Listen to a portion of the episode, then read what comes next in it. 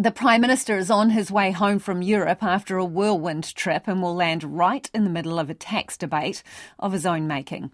After two bruising polls, Chris Hipkins is fighting to get Labour back on message, beginning by ruling out a wealth tax or a CGT under his leadership.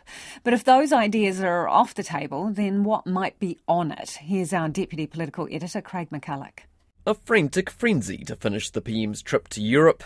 Chris Hipkins scrambling to make his flight home after waiting, waiting, waiting for a sit down with Ukraine's Volodymyr Zelensky in Lithuania.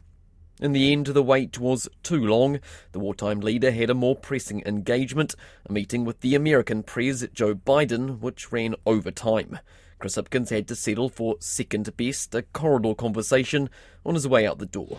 Yeah. On the best of luck. All right, and to you too. Thanks. Yeah, thank you. From there, it was straight to the airport and on, the pressures of election year demanding a swift return to matters much closer to home. New Zealanders want to see us focused on the issues that they're very concerned about at the moment. It's yet another admonition to his party after two polls this week put Labour down near 30% and unable to cobble together the numbers to govern.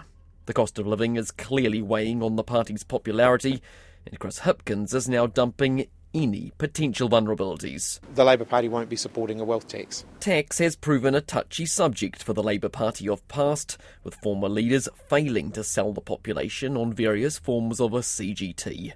Mr Hipkins does not back himself to do better, retreating to the position proposed by Jacinda Ardern not on my watch. Now's not the time for a massive, radical new tax, uh, particularly given the current economic situation the country faces. But some of his colleagues clearly felt differently. His Finance Minister Grant Robertson had dreamt up a tax switch of sorts for this year's budget, a new wealth tax to help pay for a tax free zone at the bottom end. Chris Hipkins killed it. He says his caucus was briefed no cracks in his cabinet. No, none at all. Clearly, it's an idea that I thought had merit. I also understand the business that I'm in. The business of politics, the business of winning elections.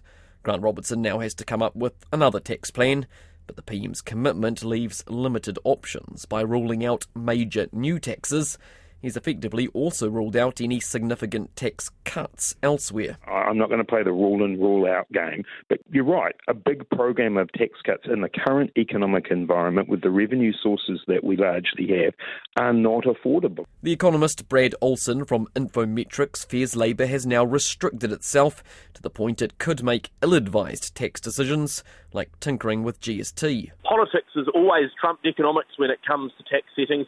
And although we've been saying for a long time that the easiest and cleanest way would be to introduce something like a capital gains tax, it seems like there's a, a huge aversion to that, which leaves much uh, less satisfactory options on the table. What's certain is that tax will be a battleground this election, no matter how much Labour wants to neutralise the topic. No other party is going to let it. Can we afford to cut tax? Yes, we can, but it starts with cutting waste. What you don't do is you don't tax your way out of recession. Poverty is a political choice. What is his other solution? More on that in the weeks to come.